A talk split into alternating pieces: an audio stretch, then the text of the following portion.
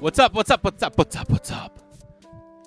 It is a beautiful day. So I ordered these sneakers. Okay, I ordered these sneakers. I go on this this website StockX, and it's like a stock exchange for sneakers. So you can like bid on sneakers that like maybe they're asking a certain amount, but you're like, I don't want to pay that much. So you bid a certain amount, and then if if a seller, someone who has them, is willing to accept that price because they bought at a certain price, you know what I mean? You get it.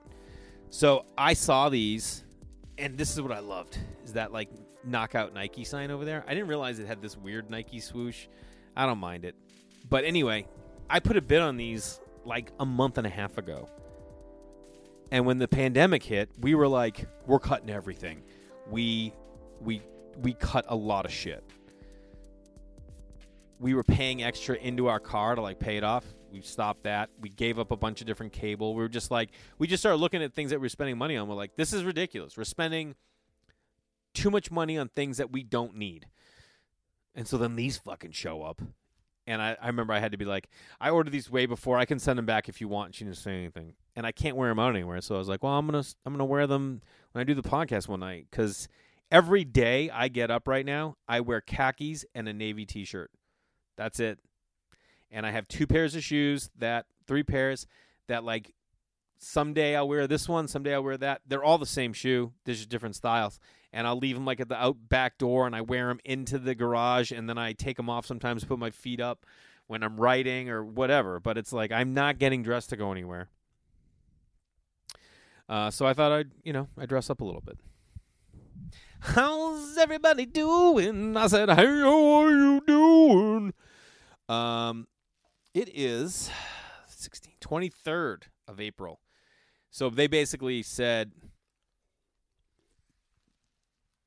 Los Angeles school's just done for the year. They were like, "Nah, you're not going back." We knew that the whole time, but um so I want to say first of all, that little special, me being me, that I made on my own, I paid for myself, sold it for 6.99 for like a year and a half, 2 years. One, thank you to everyone who bought that. I know it's only seven dollars to you, but when it adds up, it's just like for the amount of money that I spent on it, the amount of people that bought it meant the world to me. And then I decided, you know what? It's been long enough. I'm going to put it up for free on YouTube, and that was five and a half months ago, and it's got almost over a half a million views, 520,000 views. Now my subscribers on YouTube when I put it out were 3,200 people. Okay, so if you put out a special, if you put something out on that channel, it's going to only go to 3200 people. Right? That's that's all it can go to.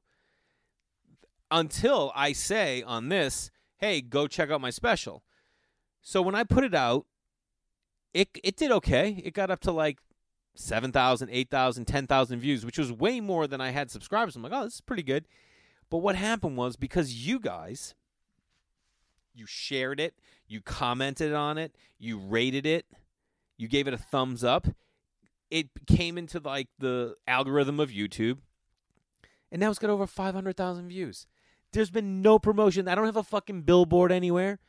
And I know that's not like groundbreaking numbers, but in my eyes, that's the power of all of you guys. And it means so I can't even tell you. It's like it's just growing, especially pandemic kind of helps. People are around, but like YouTube has put it out there and people's response has been amazing. So I thank you guys. Sir. Anyone who's ever watched it, if you bought it, you're the shit.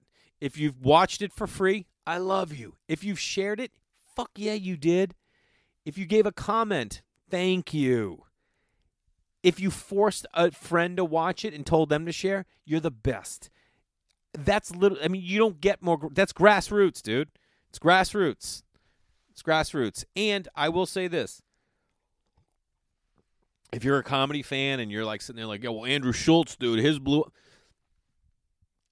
My comedy is not a YouTube comedy. I don't think. You know what I mean? Like YouTube's for like young kids who like are like go to YouTube for their entertainment. You think 40-year-olds and like people with kids are looking at YouTube for entertainment? Not really. It, you, a lot of us had to just. I don't go there for entertainment. Never. it ha- someone has to f- tell me go watch this thing. And anyway, I'm proud of it. I'm proud of you guys, and I appreciate you, and I appreciate everyone who follows me on Instagram and YouTube and uh, Facebook and likes picking this up. I put up a new one a couple weeks ago that you all liked. I did a picking this up. I called it clicking on this. I called it because I'm home now, and it's uh, I'm trying to look for things, trying to be creative. Um, but you know what I love about this group? And I say this group, I mean us.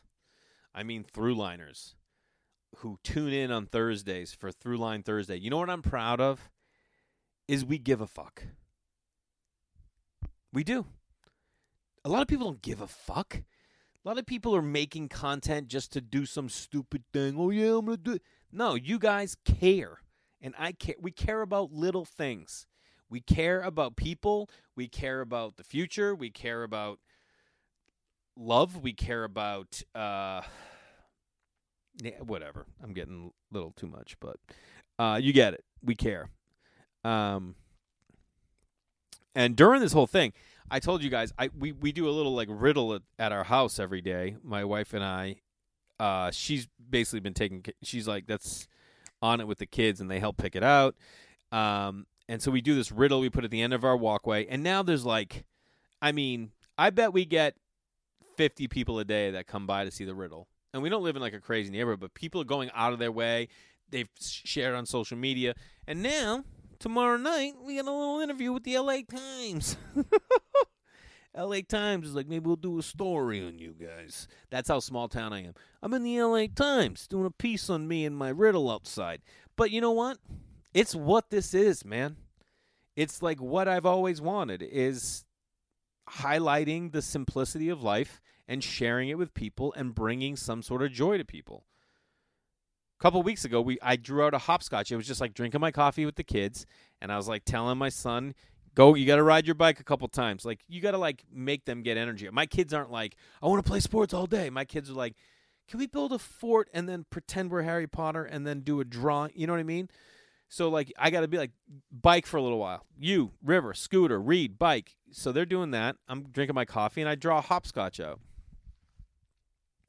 And then cuz I'm me, I'm like, "You know what'd be funny?" No. You don't just get to hopscotch here. You have to fucking hopscotch. So I put a sign that said everyone must hopscotch to pass. And then I put adults too and I circled it. And then, you know, we're in there. We, our dining room's right there. So, like, when we're eating, we look for people, like, doing the riddle. And we always tell the kids, like, go to the door, ask them if they know it. And they'll go, like, do you know it? And they're like, I don't know. You know, it's fun. It's just like, it's just, it's become this, like, we can't interact with people right now. So, having that riddle, even from our doorstep, to be like, our kids being like, do you know it? And then the person being like, no, I don't know. What is it? And then we like, come on, think about it we're like all t- within this 30 feet from each other having this moment of like uh youthfulness and explore this is too hot this jacket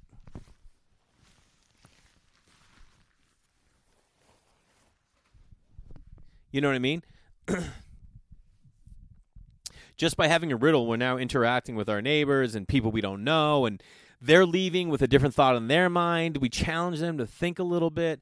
It's just an awesome thing. It's just an awesome thing. So then the other day when I, I, I put out a hopscotch and I said, everyone must hopscotch to pass. Yeah, adults, you too. And then when I'd see people not do it, I'd come out, I'm like, hey, back it up. You're not going past without a ha- hopscotch. And they're like, what? I'm like, you got a hopscotch, dude. And I and I videotaped them and I put it out. And um, it's just fun. It's like, what else are we doing? You you know like this is what we should do. We we should be all constantly challenging each other or pushing people. Anyway, we've been spending so much time in our front yard. The other night, my son was like, "Can we let's pretend fight, Dad?" And River and I will try and blah blah blah. And I was like, "All right, yeah." And I'm like, "Let me set the camera up," and I like recorded it. And then I was like, "You know what? Let's make a let's make a little movie." Uh, a friend of mine he's like a lesser known comedian, Rory Scovel. I think it's Scovel, Scovelli, Scovel. He sent me a link, and he and his daughter made a little movie, and I was like, oh yeah, I want to make a little movie.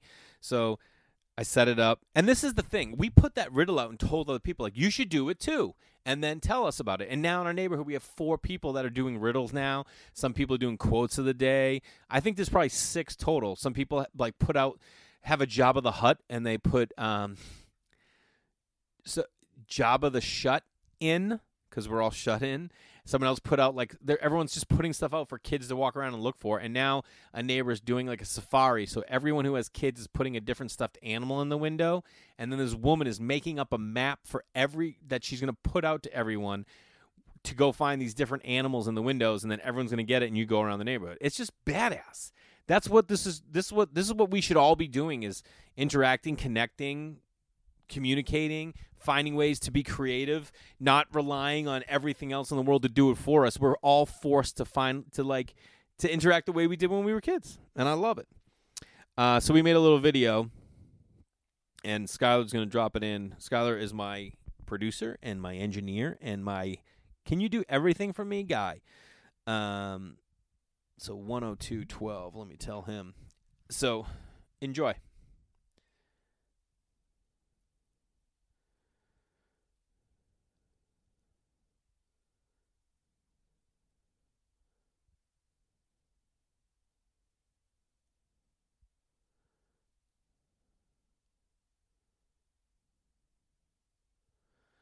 Um, huh? it's so. This is this is the thing. So we shot all the different things, and then my boy Jay lives next door. I'm like, hey, can you edit this little move for me and put music to? He's like, yeah, you got a script. I'm like, do I got a fucking script? No, I just said, hey, you do this, and then I thought of the next scene, and uh, so then I wrote up a script and I like gave him all the things, like all the direction, like how it could be dramatic and stuff like that, and then he does everything else, and he put the music, and I told him to write up for the beginning, and so, like when we were shooting that last scene where my son dies, where he dies, and my daughter closes his eyes and goes, "We lost him." My son was so concerned. He's like, "Dad, but but if I'm dead, Dad, then I, I then I can't come. Then then Dad." And I was like, "Don't worry, we can bring you back." He told me, he told me that we can we have to bring him back, and he told me how. I'm not going to tell you because we're going to shoot another episode. Um, I want to do a lot of episodes. I hope, but I told them and I told my wife, I'm like, hey, when you guys are like in the morning, like one of your classroom exercises, because my wife's like doing all like the work with them. I'm like, you got to get them to write. Just beat it out, you know. Just give me the beats. You don't have to write a whole script, but if you can get them writing, then it becomes creativity, writing, number of scenes, which is math, time, where the shots want to be. They can tell me like direction and stuff just to get their brains moving. It's the kind of stuff that I love. And uh, so I'll show you the next episode. Um, which, by the way, if you have kids, I'm going to just tell you this book. My friend gave it to me. This is one of the dopest books ever. Okay? Mamoko. There are no words. There's I mean this is these are the characters in the book right here, right? And then they no words. They just are all actions. Things are happening. They're going places. Stories happening with all these people that you see at the beginning. Like it'll tell you a little thing about them. Like uh, Pamela Snout likes to look her best. Who invites her to a party? So then you have to find her and like, oh, where is she? Who is she? Is she getting ready in this scene? Who is she meeting? What party is she going to? And then all these people end up interacting with each other until you get to the very end. It is the fucking dopest book. You can leave your kid with it in a room and they're going to find a storyline that's happening that you didn't even know about. There's a thief, there's a guy who's solving the the thiefdom. It's the coolest book. My buddy Anthony gave it to me. He has for his kids. He's always doing like super creative stuff with his kids. I went home with my son last year and I met up with Anthony and his boys and we all went for a hike and we like pretend we were being chased and we did all these cool things, man. That I just like I'm like, you know, I just I just really enjoy like really tapping into the imagination and and this book will uh pinpoint the kids, I think, imagination in a way different from like learning to read words or count numbers. It, this is like a different way of thinking that this book is doing. And so I highly recommend picking it up. It's called Welcome to Mamoko by Aleksandra Mizielińska and Daniel Mizieliński. That's no lie. Mizielińska and Mizieliński. I mean, I don't know how that's possible. Um, welcome to Mamoko. Anyway, just wanted to say that. Um, I had said that I would write down a bunch of stories. Everyone was like, "Yeah, you got to tell more stories. You got to tell more stories." Um, so I don't know why someone has down nightmares. Someone told me nightmares, and I don't remember what that is. Maybe I'll think about it. But uh, one story I wanted to tell. Oh my god, it ties into Anthony. This dude that gave me that book. This is like when we when I had a Jeep, right? You could call him in the summertime and be like, "What are you doing today?" And he'd be like, "Nothing." I'm like, "Let's go to Newport, Rhode Island." And he'd be like, "Done." And we'd drive to Newport, Rhode Island in my Jeep, and we'd rent a boat and like go out in the harbor and maybe go have lunch and then just paddle out in a boat or a motorboat. We rented a motorboat. We he was friends with this. I mean, we were all friends. Me, Anthony, and this girl Lynn. Um, and they were like neighbor. We picked them up. I picked them up. We drove there. We rented a boat. Uh, we did that twice. He and I, different towns. Like, let's go rent a boat somewhere. Yeah, let's go drive two hours, rent a boat. He was that kind of adventure. Everything was an adventure with him. Sometimes it'd be annoying, like, dude, it's too much. I just want to do. Other times it was amazing. So, this one time, my buddy Rye was getting married in Andover, Massachusetts. There's a high school in Andover, Massachusetts, a private boarding school called uh, Phillips Andover, Phillips Academy, and like John F. Kennedy went there, uh, Bush went there. Like, it's a baller school. Okay, it's a baller school, and my buddy Rye was marrying a girl from Andover, and they got married at the church at Phillips. And the reception, there's an inn. They have their own inn, and the reception was there. The school was closed. We were all staying in the inn. Not all. There was like some people staying in the inn and uh, they're like all these crazy old rooms. Two amazing things happen in this story. So we're all hanging out at the reception. I was best man, and uh, I was best man. I introduced my buddy Rye to his girlfriend, to his wife, his now wife. Do you know how I introduced them? I'll never forget. In college, or maybe after after college, I'm at my mom's house shaving, and my buddy Rye comes over. He's like, "Dude, there's this girl he was working like this investment company and he used to see her in like the cafeteria right? So my buddy's working at this investment company. He sees this girl all the time in the cafeteria and he he wants to ask her out. So he comes to me. I'm at my house. I remember him standing in my bath the door to my bathroom. My mom had our bathroom was this long bathroom just went sink toilet shower pink. I'm sitting there shaving. It's like a summer night you know, he's I did five years in college. He did four, so he's been out for a year working at this investment company. I'm getting ready this summer. After this, I'm moving to LA. And he's like, "There's this girl. She's at, uh, you know, I always see her in the cafeteria. I want to ask her out. I'm like, you should. And he's like, dude, I can't. I'm like, what do you mean? He's like, you got to do it. I'm like, what do you mean? He's like, you got to ask her out for me. And I'm like, how? I don't even know her. Dude, he didn't even know her. He didn't even know her. I'm like, what do you want me to do? He's like, well, I got her number. And I go, how? This is who my boy was. He could, when we were sick, I've talked to him before. In sixth grade, he'd be like, let's go grab your bike. We're going two towns over to this, this baseball card shop. I heard that you can get so and so rookie. I'm like, how are you hearing about this stuff? You know what I mean? And he was like, just trust me. Like, that was who he was. He got call waiting before everyone and then party line. He had his own number and he got, his number used to be 279 21 24 because Deion Sanders wore 21 with the Braves and 24, or 21 with the Niners and 24 with the Braves. So he got his number, Deion Deion. Like, he's a psycho. So he's like, You got to ask this girl out for me. I'm like, how, how? He goes, I got her number from the, the directory. I asked like someone if they knew who, and, and this is her number. And I go, so you, what do you want me to do? You want me to just call her and then ask her out for you? And he goes, yeah. And I go, all right.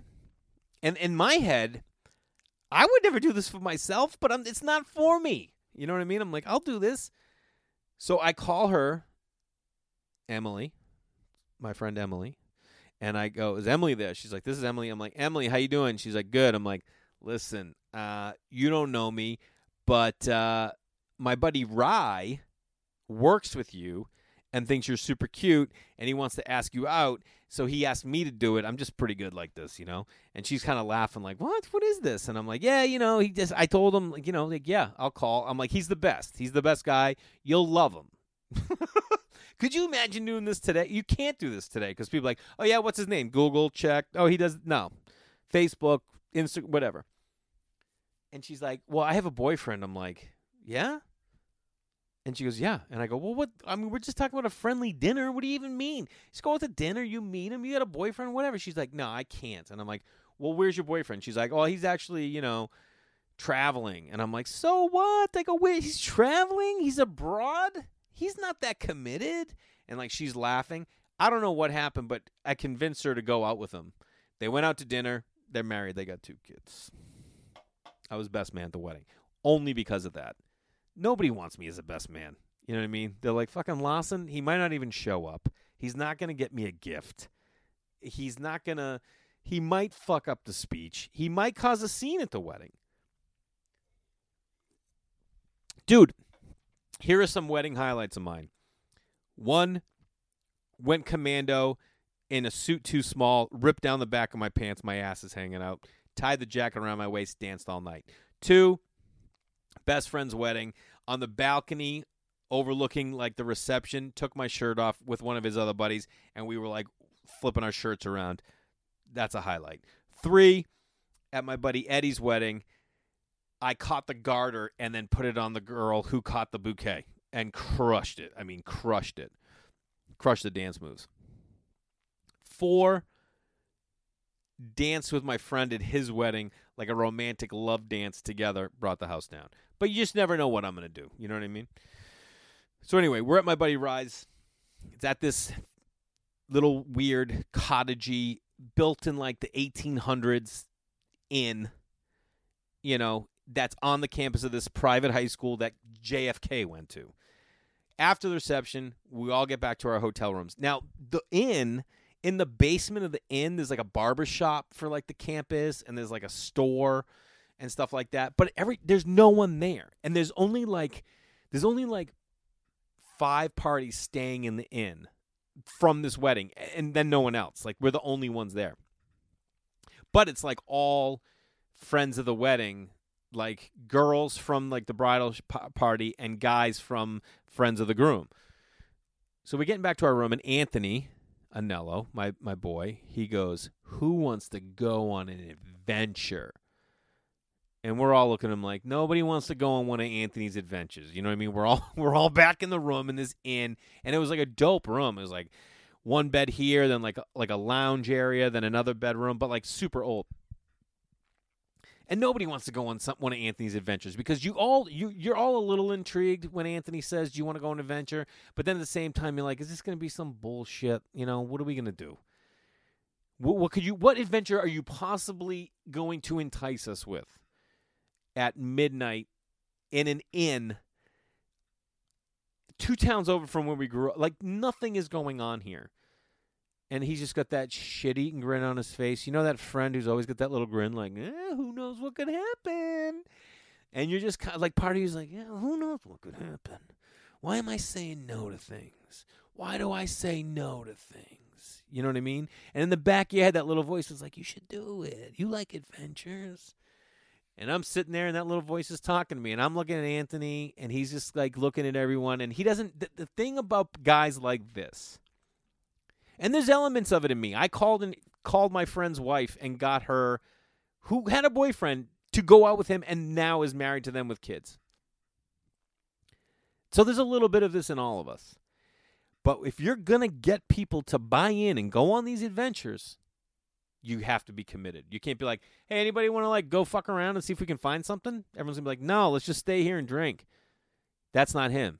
It's the it's the twinkle in the eye, it's the little grin, it's the body movement, you know what I mean? That's what he gives. He gives a little bit of this. He's like, "Who wants to go on an adventure?" And everyone's like, "I'm not going on your adventure" because everyone at some point has gone on an adventure with him and it's gone south. Okay? Let's be straight up. You've gone on adventures with him and it's been awesome, but then there's other times like for one time when I pulled up to Anthony's house in my convertible that had a bo- broken back window, and he comes jumping in, broke the window, and it never was fixed. And then I had to put a pillow person in it for like a year and a half in the winter. That's what you're getting. It, it's a roll of the dice. And I'm sitting there, and I remember I was living in L.A., and I remember like looking at him, thinking to myself, like, I'm gonna go on this goddamn adventure with him. And I go, I'll go on your adventure. And he's like, okay, someone's Lawson's going on the adventure.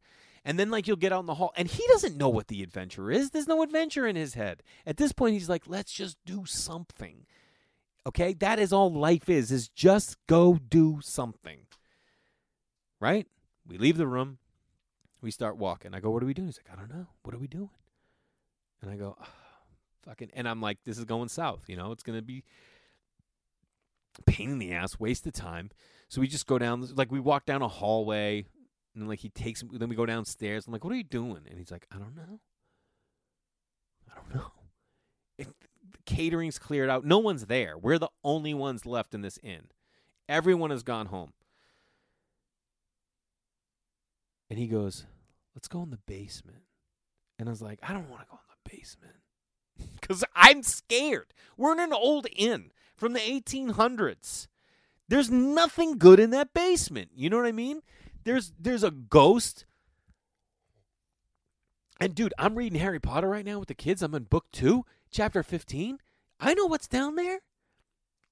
Fucking miserable Myrtle, whatever name. That's That's who's down there. Fucking the the den of secrets is down there, dude. I don't want to go down in there. Now I hadn't read Harry Potter then, but I know what's in the basement of 18th century buildings. Nothing good. He's like, "Come on, are you scared? Let's go down the adventure." And there was a barbershop down. So we get down there and we see the barbershop and it's got like a glass door and it says barbershop in neon. We're like, "Oh, that's cool." And then we just kind of like walk around. We're just walking around. And then we end up going to find this other staircase. And by the way, I'm scared out of my mind. Every door we're coming to, we're kicking open. Like we're kicking it because we're so afraid. I mean, we're not being like, we're not vandals, but we're like kicking it open. And we find ourselves in the kitchen of this inn. And we're like, all right, we're in this kitchen. And like, this inn isn't open all the time. It's just open for like it's not like it's a regular running day nightly inn. It's like during the school year, I'm sure it is, and then when they're having events. So we're in this kitchen and Anthony finds a freezer with 5 gallon drum of vanilla ice cream. And he's like, "We're taking this ice cream." And I'm like, "We're not taking that ice cream, dude." He's like, "We're taking the ice cream. Go get spoons." And I'm like, all right, let's take this ice cream. Because now I'm like, one, we did something cool. We found ice cream. You know what I mean? It's it's ice cream, but it's like what a way. Now, and two, I want to end this adventure. I was a little scared. Now, it just so happened that the wedding gift, like, you know, everyone takes something home. They did like hot fudge and caramel. I don't know why they did hot fudge and caramel. There, might be a story to it. I can find out.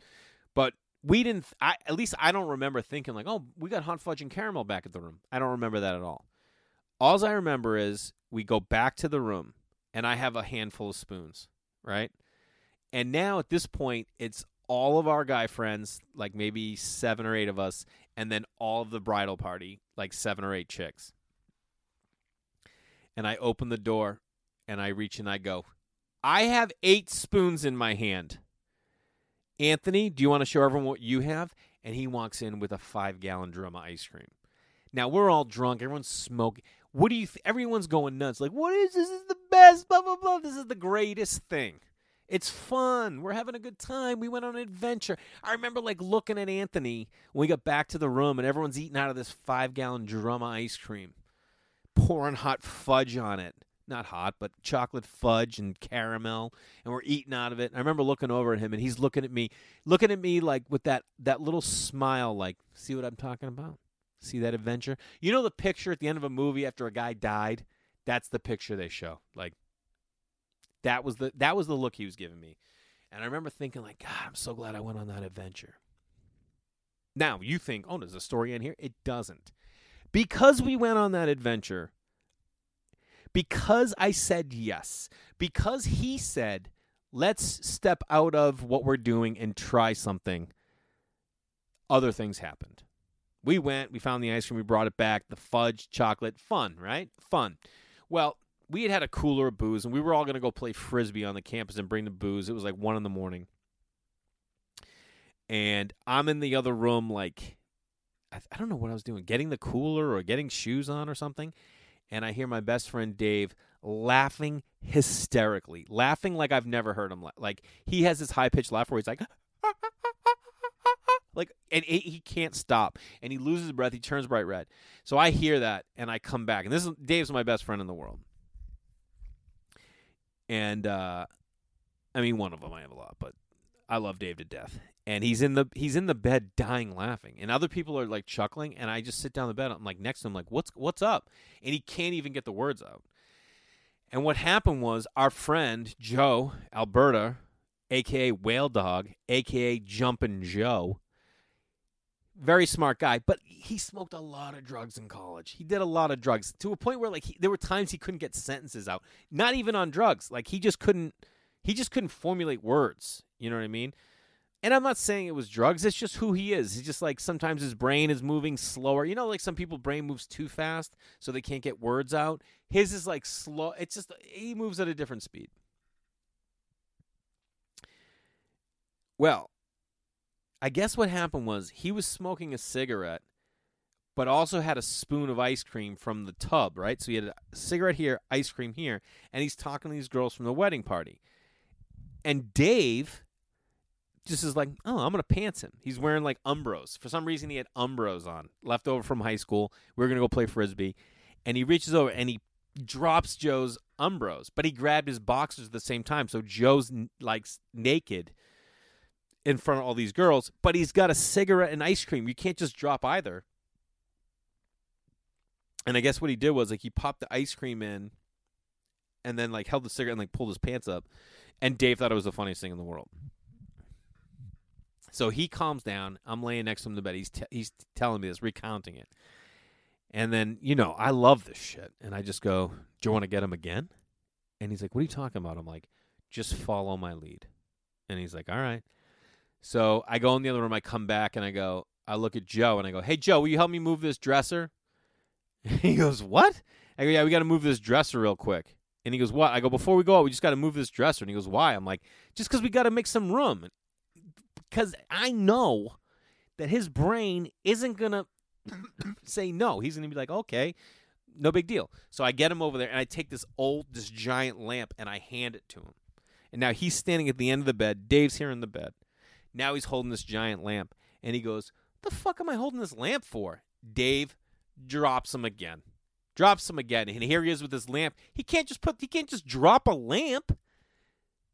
He's got to put the lamp down. His ass is hanging out. Everyone's dying laughing. Dave's losing it.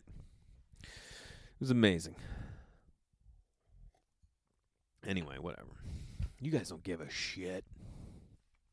Uh, people are asking me to tell some of these stories, and so uh, I wanted to tell that. By the way, I think I mentioned this month and a half ago, maybe two months ago now. One o'clock in the morning, my wife and I hear this homeless guy in our alley screaming, yelling racial obscenities, all this kind of shit. And we wake up at like 1.30, like, oh, God, what the hell was that? I'm like, oh, I heard that, yeah. And then we heard him, I'm like, oh, great, there's a homeless guy in the alley, you know? And then she goes to the bathroom and turns out the guy's in our yard, which is right out there. And our, there's a door to our bedroom off the backyard, and he is 10 feet away from that door. That's 12 feet from where I'm sleeping. That's scary. He's in the confines of our yard. It's fenced everywhere. And we're like, how did he get in from the alley, you know? And so she ducks and he leaves. Anyway, we called the police. We didn't know. He was talking to someone else. There could have been someone else in here. Like if I was homeless and I found this, I'd be like, wait a minute. I have lights. I have a place to sleep. I have shelter from rain. There's valuables in here. You know what I mean? Anything. So the next morning, it turns out the gate in the back was never opened. He had come through our front gate, which is even scarier. No homeless dude is like wandering our street. Now, I will say there's tons of homeless in our neighborhood because, you know, in the last two years it's just gotten out of control. So it's like down the hill a little bit and there's a church over here and some people sleep out there. But so in the alleys sometimes, you know, the alleys, that's where people go is alleys. So anyway, now two weeks ago, ten thirty at night, we're in the bedroom. we hear him again. Now he's out here again, yelling at someone. I go out into the backyard because I'm gonna like go say something. He's like saying how he's got a gun, like he's talking to someone else, and I'm like, what the fuck? And I'm like kind of freaking out. We call the cops. They ain't coming. The cops didn't come this time. First time they came. This time they didn't come. We are just like, ah. And I posted it on Nextdoor the first time, and someone was like, "Yeah, that poor guy. He's down at Trader Joe's. He's always out there yelling stuff. He's he's just a little off." So, last week I'm out here. I'm working, and I hear him. He's right outside there, and I'm like, "This guy's full of shit." I grab a golf club because that's how I do. You know what I mean? I'm a seven handicap. I can't fuck you up with a club. And uh and I go, Hey man, you gotta get out of here, dude. And he's like, You want me to come over there and punch you in the face? And I don't know where it came from. I go, You want me to come over there and bash your head in with this golf club? And I start stepping to him. And he backed right down. And I was like, Oh, yeah, this guy's not gonna step to me. Now I I never it, it took it was like six years 2011 when I realized people will back down if you step up. I mean, you got to feel it out. But like, I remember like stepping to someone who is further along in comedy than me, and just like calling them out and being like, "Fuck that, dude, no," and then backing down and being like, "Oh shit, I didn't know you could do that." And so I just like stepped to him, and he immediately was like, "All right, I'll leave." And I'm like, "Go that way. I don't want you walking by me." And he's like, "That way's quicker to get out of here." And I go, "Fine, then run." It's like run. He didn't run. what is this nightmares thing? Someone asked me to do. Oh, by the way, how how deep am I right now? Twenty seven. What I end at? Like fifty. Yeah, so we're pretty close. But I'm gonna start doing a. Uh, I think I could probably do it on Thursdays. In the middle of the day, if that works for everybody, I'm just gonna do like an Instagram live where we can talk about the podcast that week. Everyone cool with that? Um, I did it last week, and that's where people were telling me like things to talk about. Someone asked me to talk about Curb Enthusiasm on the podcast. This beard is so itchy. I was in that episode of Curb. Nothing crazy. It was very interesting being on that episode. I've I, I don't know if I've said it, but like in between takes, Larry was like practicing his golf swing, and uh, no golf club. He's just sitting there practicing it, and I just can't help myself. I see things and I'm like, well, I'm to definitely do something here. I mean, how often am I on set with Larry David? Not often. He's my one of my idols. So I go up to him and I put my hands on his hips. I'm like, Larry, you gotta like, you gotta, you gotta power through that zone. You gotta really turn those. And this dude looked at me like I had, I don't, I, I like I had spit in his face. He was like, and started walking away. Now we're like we're gonna shoot in like ten minutes. We're like in between takes. They're moving cameras around. We're just waiting here. Video Village is like fifty yards away, sixty yards away, and he just walks the whole time looking back at me like, "What the fuck would you ever touch me for?" And I'm just sitting there the whole time watching, like watching him walk away. Watch it. Like there was a part of my mind was like, "Oh yeah, he's gonna fire me right now. I'm about to get fired off of Curb Your Enthusiasm." because I went for a joke that I thought was hilarious, and LD was like, "Nah, playa, you don't touch me." And I've told it, I've told that story to a lot of my friends that are comedians, and they're like, "You touched Larry David, dude," and I was like, "Why am I the only one that thinks that's hilarious?" Yes, I'm gonna touch Larry David. Why wouldn't I? That's what his entire comedic, uh, you know, you know, and you know, having pets inside legal that ain't legal either, dude. His, his whole thing, man, is he doesn't want anyone touching him, so that's exactly what I'm going to do. Why? Because I don't know, I don't know shit. That's what I think is funny. I think that the way that guy's gonna remember me is like, oh yeah, that guy that touched me, I didn't like that guy. I'd rather him not like me than love me. That's not true. I want him to love me. Um, but someone asked me to tell him that, and it was. I remember like now if that was like three years ago, I would have fucking had a panic attack. But I was just like, well, go ahead, fire me. I, it would be a great story for me. It's not like I was getting paid so much that I was going to change my life, and it's not like I was in a ski mask. It's not like like the credit changed my life either. I was like, this is what I'm gonna remember about this is fucking making Larry David pissed. anyway, I loved it, and I will tell you this right now: Richard Lewis was hands down one of the nicest people and funniest cats I've ever met. I got in the van to go from like where you like your dressing rooms and shit to go to set. And I'm driving with Richard Lewis, and he's like, "Hey, how you doing? I'm Richard." I'm like, "Hey, I'm Jay. And how you doing?" He's like, "Oh, you just you just on for the day today?" I'm like, "Yeah, I'm gonna be doing the carjacking with you." And he's like, "Oh, that's great." Starts coaching me. He's like, "Here's the deal.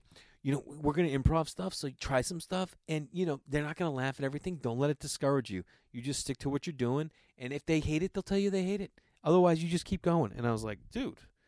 Like, thank you so. I was amazed. I'm like, that is like the coolest thing. He doesn't need to do that and it it just put me at this ease of being like okay and uh, we had a blast and then i was in the the caravan back at the end of the the day with richard and he was sitting shotgun and i was in the next seat with this other stand and he and i were talking and richard lewis is like eating kale chips up in the passenger seat you know so he's up there eating kale chips. I'm kind of including him in the conversation here a little bit. But then he's doing his own thing. I'm talking to this guy, and, and Richard Lewis starts coughing a little bit. He's coughing. He's working the cough out, but he's not working the cough out. You know what I mean?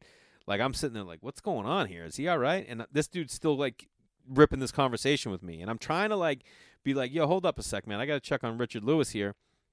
But this guy's still talking. I see that he's got a water, and I go, hey, Richard, you need a water, man? And he's like, and I was like, bro, give him that water. And I take the water and I give it to Richard Lewis, and he takes it, and he, and he goes, he goes like this. He goes, he goes, Jesus Christ, what are you trying to kill me up here? God, you. God, I'm choking to death. You're sitting back there with the water? And I was like, it's not my water, dude. This guy's the one with the water. I just saw that you were dying. He goes, Jesus, that's going to be the headline. Richard Lewis dies on kale chip because wife says he needs to eat them. Uh, and that was awesome. That was awesome. I got to get a tent. Someone told me on that Instagram live. I need. I know. I said I will. I I know. I said that. I'm not telling the ice cream story, guys. Someone asked for it. I'm, I'm just not in the mood.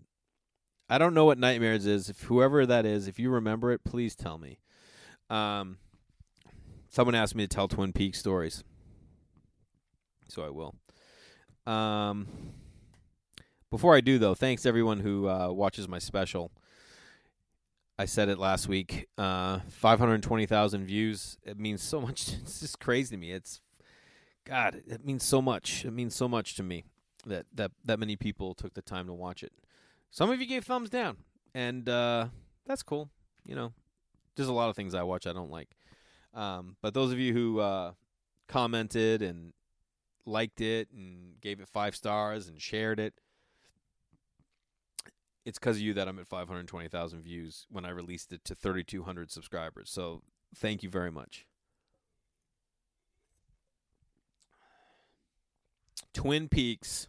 Let me tell you something about Twin Peaks. Whether you're a David Lynch fan or not, like I wasn't super versed on David Lynch before I did Twin Peaks. I'm not super versed now. I do have a book of his that my friend gave me after I did it. Uh, some new books in here, by the way. Frank Lloyd Wright, The Houses. Oh, you're the bomb. Um, Silver Palaces. That's all on Airstreams. Moments in Time. It's the Ojai Valley Inn and Spa. My friends Joel and uh, Mandy. They run some great shows in LA. The Hot Tub Show on Monday nights with Kristen Schaal and Kurt Braunohler, and uh, the Super Serious Show. It's a monthly stand-up show in LA. Um, if you're if you're still looking for comedy right now, Hot Tub they do a they do a live stream comedians from their houses on Monday nights. You could check that out. Just Google Hot Tub Show. I don't know. And then Super Serious. I don't know what they're doing, but I've one of the greatest shows I've ever done in my life was Super Serious. I'm going to tell you this one, and then I'll tell you the Twin Peaks. We were doing. Um, I never used to get like asked to do festivals and stuff like. There was one festival I would do. Um, I did Montreal a long time ago. Then I did Toronto. But then after that, I was never like. It was always like the alternative kids that were doing like cool festivals and um, I would never get asked to do them. And then I got into Bridgetown, which I was stoked. Like I didn't, I knew that I was kind of like it in that scene a little bit, but never really invited to do stuff in the scene. And um, anyway, Joel and Mandy were were doing a show with Funny or Die and Conan. So like Conan, Funny or Die, Super Serious. Basically, they were going to put on a Super Serious show, and Funny or Die and Conan were to like co-sponsor it. And they had this great venue, the North Door in Austin.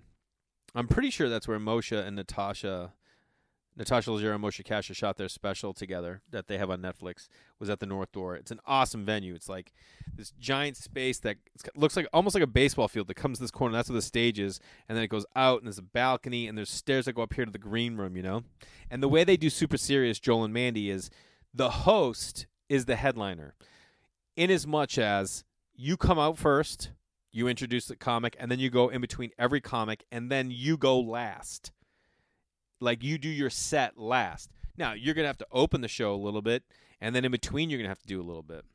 Now, it was my first time at South by, and South by Southwest is like this fucking awesome, awesome festival. If you've never been, it used to just be music, and now they have like interactive, which is the week before, where it's like movies, video games, apps, uh, comedy. You know, like it's just so many different things. And now the comedy is so awesome at South by, and obviously the music is exceptional. And then like food and booze. There's so much going on. So they asked me to come down and host it. And I was like, yeah. I'm like, I, I was stoked. I got to go to South by Southwest and I'm going to get to do stand up there. And this is like, I'm going to do other shows. I can't remember. I honestly don't remember what other shows. I just remember this being the only show I gave a fuck about. And I was very nervous. So, like, there were the stairs down from the green room, and like comics waiting to go would sit on that, sit on those stairs. And I remember the lineup was like Andre du Bouchet, who is awesome and I love. He writes for Conan.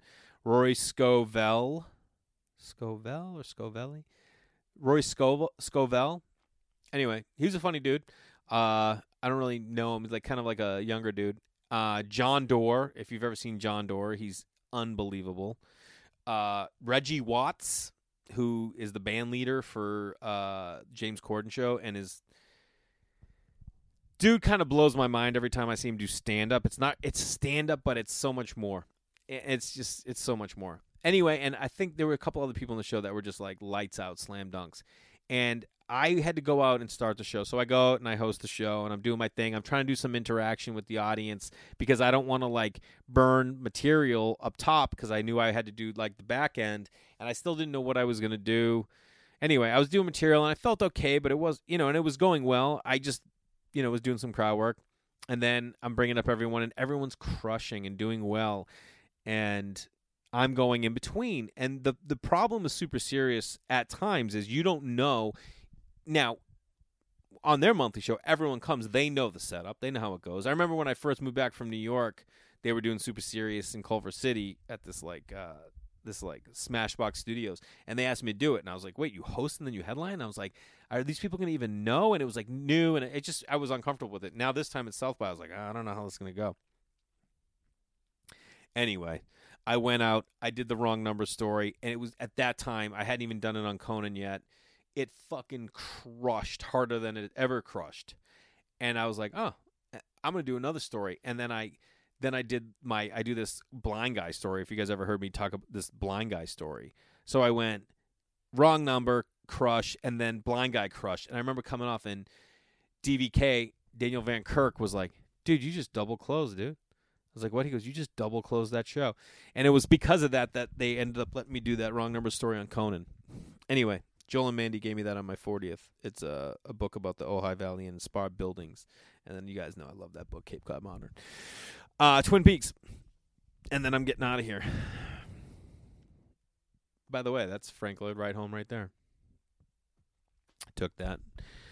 Um, if you live anywhere near Pittsburgh, you should go see Fallingwater. It's one of the greatest things in the world you will ever go to if you like any if you like structures or buildings of any kind.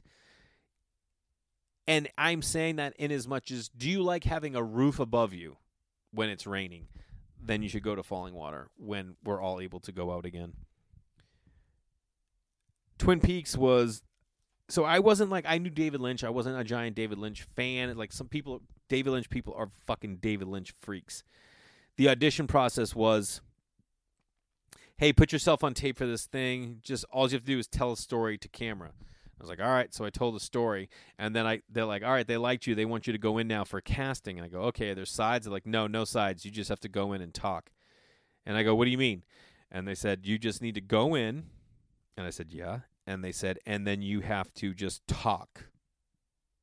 And I go, uh, well, is there anything they want me to talk about? They say you can talk about anything you want. You just cannot talk about the industry. Like you can't talk about TV, film, your career. I was like, all right, and I just talk, and they're like, yeah. And I remember like going in and like looking at the casting director and the casting assistant, and they're not saying anything. So I just started talking, and they're like, mm-hmm, mm-hmm. It's not like they were giving like feedback back. So I did that, and I just kept like going. Anyway, I got the part playing a limo driver on Twin Peaks, and um, when I showed up to set, so like I get to set, and they uh, they remember it's cold, it's at night and I had my own trailer and they had like the heat on in it. It was at this parking lot, and that was like base camp. You know what I mean? Like they had craft services there, and they had like makeup and paperwork, and they were like, uh, it was like four thirty. You know, it's getting dark. It was wintertime, so it was getting dark, and uh, I was going to like my trailer, and I get like into my costume, and they were like, um, I go, so when do I go to set? And they're like, well, David's meditating right now, and um, so we'll probably wait for him to finish meditating, and then we'll go down maybe in like 45 minutes, hour. And I was like, okay. And I remember calling my buddy Logan, who I did that movie The Invitation with, and he's just like so so much more um, well versed in this kind of thing. And I called him. I'm like, hey man, like what would you do? I do. I feel, feel weird. Do I just hang out my trailer, or should I go be on set? And he goes, I would be standing behind David Lynch as much as I possibly could if I were you. And I was like, oh, you know, uh, Logan wrote and directed this movie called Adopt a Highway with Ethan Hawke. Um, you should check out. So like I didn't know at the time that like this was something Logan was pursuing, but so anyway, I go down to set. We're getting ready. I got to drive this limo, okay? So I'm sitting there and I'm waiting, and this uh, like second AD says to me, uh, "You want to go meet David?" And I was like, "Yeah, all right, yeah."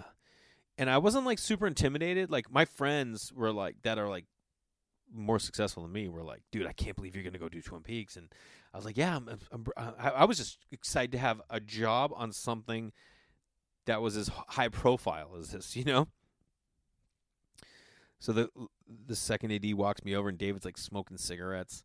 And she's like, David, this is Jay, the limo driver. He's like, Oh, Jay, how you doing? I'm like, Good, David. How are you? And he's like, Good. I'm like, Hey, man, I'm so excited. He's like, Oh, it's great. It's great. You're gonna be great. And I had like five or six scenes total, and then we're gonna shoot it over the course of I think four or five days that I was gonna that I would be on set. And, we're sitting there, and he goes, "So what I'm thinking is," and he proceeds to give me direction for all of my scenes. And I remember just being like, like he started, and I was like, "Yeah, yeah, okay." I'm like, yeah, okay, I get that. Like he's telling me about the scene we're gonna shoot, and then he just keeps going into the next scene. And I remember being like, dude, uh, you want me to write this down, dude? Like, what are we doing here? I couldn't believe like that was just going through his head, right? And so we're sitting there, and then his first AD comes over and he's like, uh, "Hey man, you the limo driver?" And I go, "Yeah." And he goes, "You ever driven a limo before?" And it was like a 1990 stretch Continental, not the boxy ones when they started rounding out the Continentals, stretch. And it's got like a camera rig on the front of it, like wrapped up with lights and everything, so the camera's right there. And it's old. It's got like 150,000 miles on it, and those things are long. And he's like, "You ever driven a limo before?" Like right in front of David Lynch. I'm like, nah, man, but I'm like, I'm a pretty good driver. it sounds so weird, but I am a really good driver. And I could drive most things. You know what I mean? Like, I don't know how to drive the clutch of like an 18 wheeler, but I can drive stick. I could drive a truck. If you put me in, like, I put it this way. If someone tells you, yeah, I'm a good driver, this is what I would ask them Do you think you could land a plane? Do you think you could land a plane? Because I do. I feel like if I was on an airplane, like a, like a 747, and something happened to the pilot, and they're like, "Can anyone land this plane?" I'd be like, "I'll fucking do it, dude." As long as someone got me on the headsets and was like, "This is what you need to do," I think I could do it. I mean, I would, and I'm only saying that because I think I would much rather be me than anybody else in that plane. You know what I mean? I would want it to be me. I'd let Burr go because he can fly helicopters. I'm like, yeah, Burr can go. Anyone else, I'm like, fuck it, let me give it a shot. So I'm like, yeah, I should be all right. And the guy's like, I don't know, David. I don't like it. And he's like, what do you mean? And I'm like, no, man, I'll be all right, dude. And he's like, listen, he, he looks at me and like, and I've never met this guy. I just met David. And this guy goes, listen, man, he goes, I drove it earlier. It's not easy. He goes, you got a rig on the front. It's from 1990. It's a stretch. And I'm like, Jesus, all right, maybe this guy's got a point. Maybe I can't drive this thing. And uh, and David's like, well, what do you want to do? And he's like, I think maybe we just have we have a you know we have a stunt guy drive it, and then like we shoot him, you know, blah blah blah. And I was like, no, man, I got this. I go, I got it. And David goes, this is how fucking rad this guy is. He just goes, he's got it. David Lynch. God knows. I think I think the total budget for all of Twin Peaks was like over almost eighty million dollars, and he's like, he's got it. He just met me. He knows nothing about me, but he's like, yeah, he's got it, man. And I was like, dude, we're not shooting. I remember I shot this short film with this this Argentinian kid. the hell was his name? This Argentinian kid who used to shoot documentary film. Now he's like a like a like a news documentarian in Argentina, and he wanted to do this short film about an apocalypse and had me walking around in traffic in LA in a in a smog mask and then put me in the canals in Venice, which is sewer water. And there was a giant like these sewer tubes that came out from like the main channel that would put water into the canals and had me walk into it. Okay? And I remember I was 24 and he was like, I go, "How far down do you want me to walk?" And he was shooting me from out here and he's like, "Just go until and just go until I tell you to stop." And it was the scariest fucking thing I've ever done is walking down this dark tunnel until he's like, okay, you could turn around and walk back now. Oh, cool. You mean the fucking where the sea monsters live behind me? Anyway, we were shooting that thing, you know, just with him and a camera, two 24 year olds who were like, let's fucking make a movie. we're making a short film. This is David Lynch, famous director David Lynch, who's like, he's got it. Like I'm working with my buddy there. The guy was like, I feel more comfortable if he just took it around, took it around the block once. And David's like, all right, yeah, let's have him driving around. So like, all right, so now they're moving the limo around, and they've like waited to like shoot. And I remember just standing there next to like a lighting guy and like someone else, and that one guy goes, "What are we waiting for?" He's like, "Nah, they got to see if this limo driver can even drive a limo." And I'm sitting there like, oh god, I'm starting to feel insecure. I'm like, was everyone waiting for me? I fucking boom, I crushed it. I was like, we're good. David's like, see, we're good. Let's go. So we go to shoot this thing. Now, there's not enough room in the back to have Kyle, who I'm who's my I'm doing the scene with, and David and the camera guy, like our the director of photography. So David's like, all right, so listen, there's not enough room for Kyle, so I'll just be back there and I'll be doing lines with you. And I was like, all right. Now I never really like understood the magnitude of this guy because he was so down to earth and so welcoming and so genuine until we started doing this, right? So we go like the whole thing is we're driving around, I'm talking to Kyle, and I'm just the one talking, and I'm giving lines, and he's giving me Kyle's line. Lynch is giving me Kyle's lines. We do that, and then I pull up in front of this house. I get out of the car, I go around, and I go to open the door, right? Easy. So I do it this first take. I go around, I get to that door, and I hear, cut! And I go walking around the back this way because I know we're going to probably go again. He, he only does like one or two takes, but I mean, we got to do this thing again. And he rolls the window down of a 1990 stretch continental limo, David Lynch rolling the window down to give me direction about what I just did in the mirror with him. I remember just like him rolling the window down, and I like lean in there and I'm looking at him. He's like, "All right, so what I want you to do is like, he, this guy's a whack. He's back here. He, all you know is a red door. That's what you're looking for." And he goes, "You know, you're great. Let's just do it." And I was like, "All right, all right." And I remember like walking back because it's a far, it's far from that back door to the, my door and he's rolling the window up, and I remember going, "That's fucking David Lynch, dude." And it was a trip. It was a trip. And we do that, and we go around. We finally we figure it out, and then the next scene is with Naomi Watts. And I remember they're waiting to set that up, and now I'm like in this fake house, this house, that we're shooting at, and Naomi Watts is over there. She just flew in from England, and she's like working her lines. She's an Academy Award winner, uh, nominated actress, and I'm gonna have scenes with her. And like I introduce myself, and it was just trippy because I'm doing this podcast from my garage, and I got to do scenes with Kyle and Naomi Watts and David Lynch. But the coolest moment I had on Twin Peaks. Now, if Larry David could only act the way David Lynch did and been a little fucking cooler, I'm a seven handicap, by the way, Larry. If you know my wrong number sketch and you know you know what Larry David is like. You telling me he wouldn't love that bit? Fucking yeah, he would. Um, so we're shooting this like this is like esplanade, you know, like a big esplanade, like a esplanade outside of like a building for the shoot. This uh, on Twin Peaks, and I'm dropping that uh, Kyle off at this location. And this is my last scene for the day. And then they had another scene that's going to be shot there, right? Now, there's a statue in the movie, and it's of this guy with a shirt buttoned all the way up, tucked into pants. Like Lynch always has every shirt buttoned up. It's the coolest fucking thing. And then he and then he's got like this like big round hat on, you know, and he's sh- shooting a gun like that.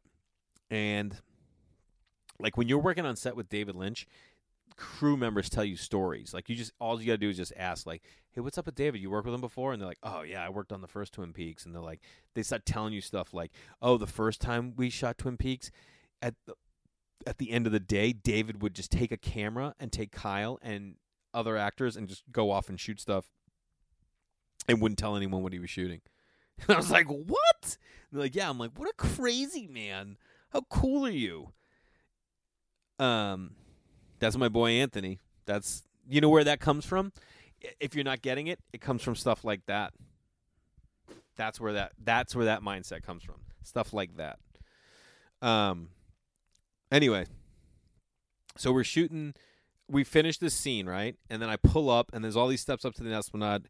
I get out of the car and then David goes, "That was great, Jay."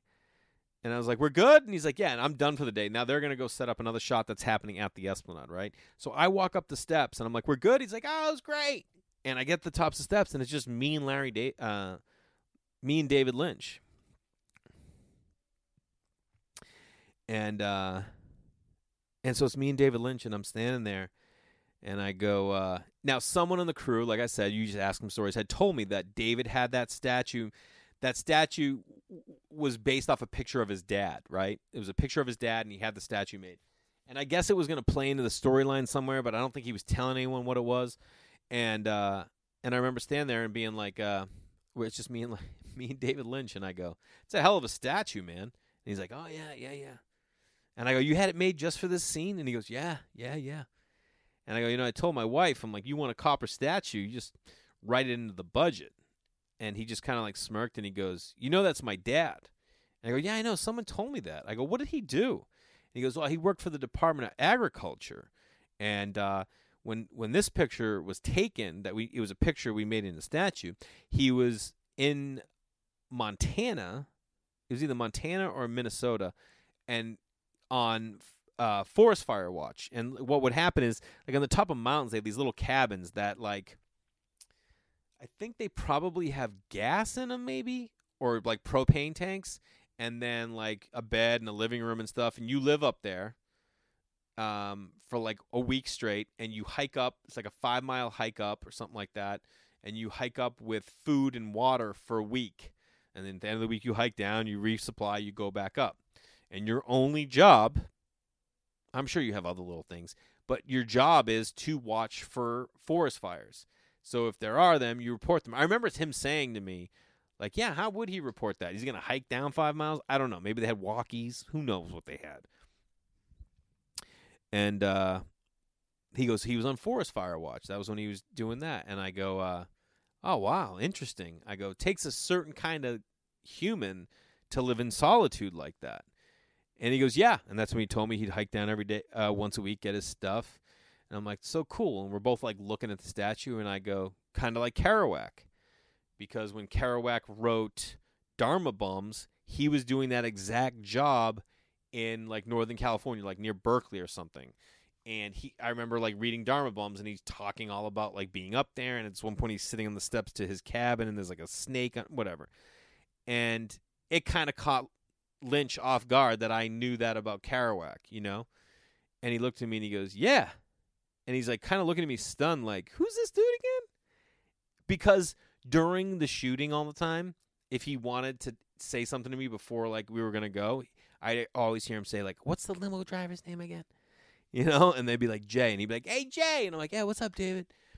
And it was the greatest thing in the world hearing David Lynch not knowing my fucking name. That's that's that was like everything to me, and uh, and so here I am dropping Kerouac on him because I know that about Kerouac because I had you know, and I go kind of like Kerouac, and he's like, "Yeah," and we're both, and he's just like kind of looking at me like with this intrigue, and I just and I'm never this cool because usually I just put my foot in my mouth and I go, "All right, man, I'll see you Wednesday," and I just slapped him on the back and I walked off. And I know that when I left, he was like, "What's that guy's name again?" anyway, um, that was a lot of fun. I'll tell you right now, like whatever I do in my life going forward, it's uh, I can be happy that I got a chance to work I've got to work on some. I don't act a lot, but when I do, I get to do some cool stuff. So I definitely am a lucky human being. I had these that I'm gonna start reading and like just making like videos once a week. You know, I used to pen pal with my aunt Rue when I when I lived in the condemned house, and these are all uh, these are all letters that we would she would write to me. I don't know if I have hers. Um, Memories to Live By. This is the poem that she wrote me. Love Auntie Rue. Happy words to remember, happy thoughts to live by. I'm coming, aunties. I'm sleeping over. Huh. Anyway, I'll start doing those. Um, I love you guys. I really do. I really love knowing that you guys are out there listening and supporting me. And uh, I hope this podcast continues to grow and we continue to do great things. And when we can have guests on again, I will. You know, if I was a guy that had guests on all the time, I would just have virtual guests. But you know, I'm not. You know, this is more. Um, this is more from here, just me. So obviously, you know that. Um, keep telling people my special and about this podcast, and follow me on social media. And uh, being safe and having fun with your family. Do cool stuff, bake more, do more shit. I love you. I love you. I love you.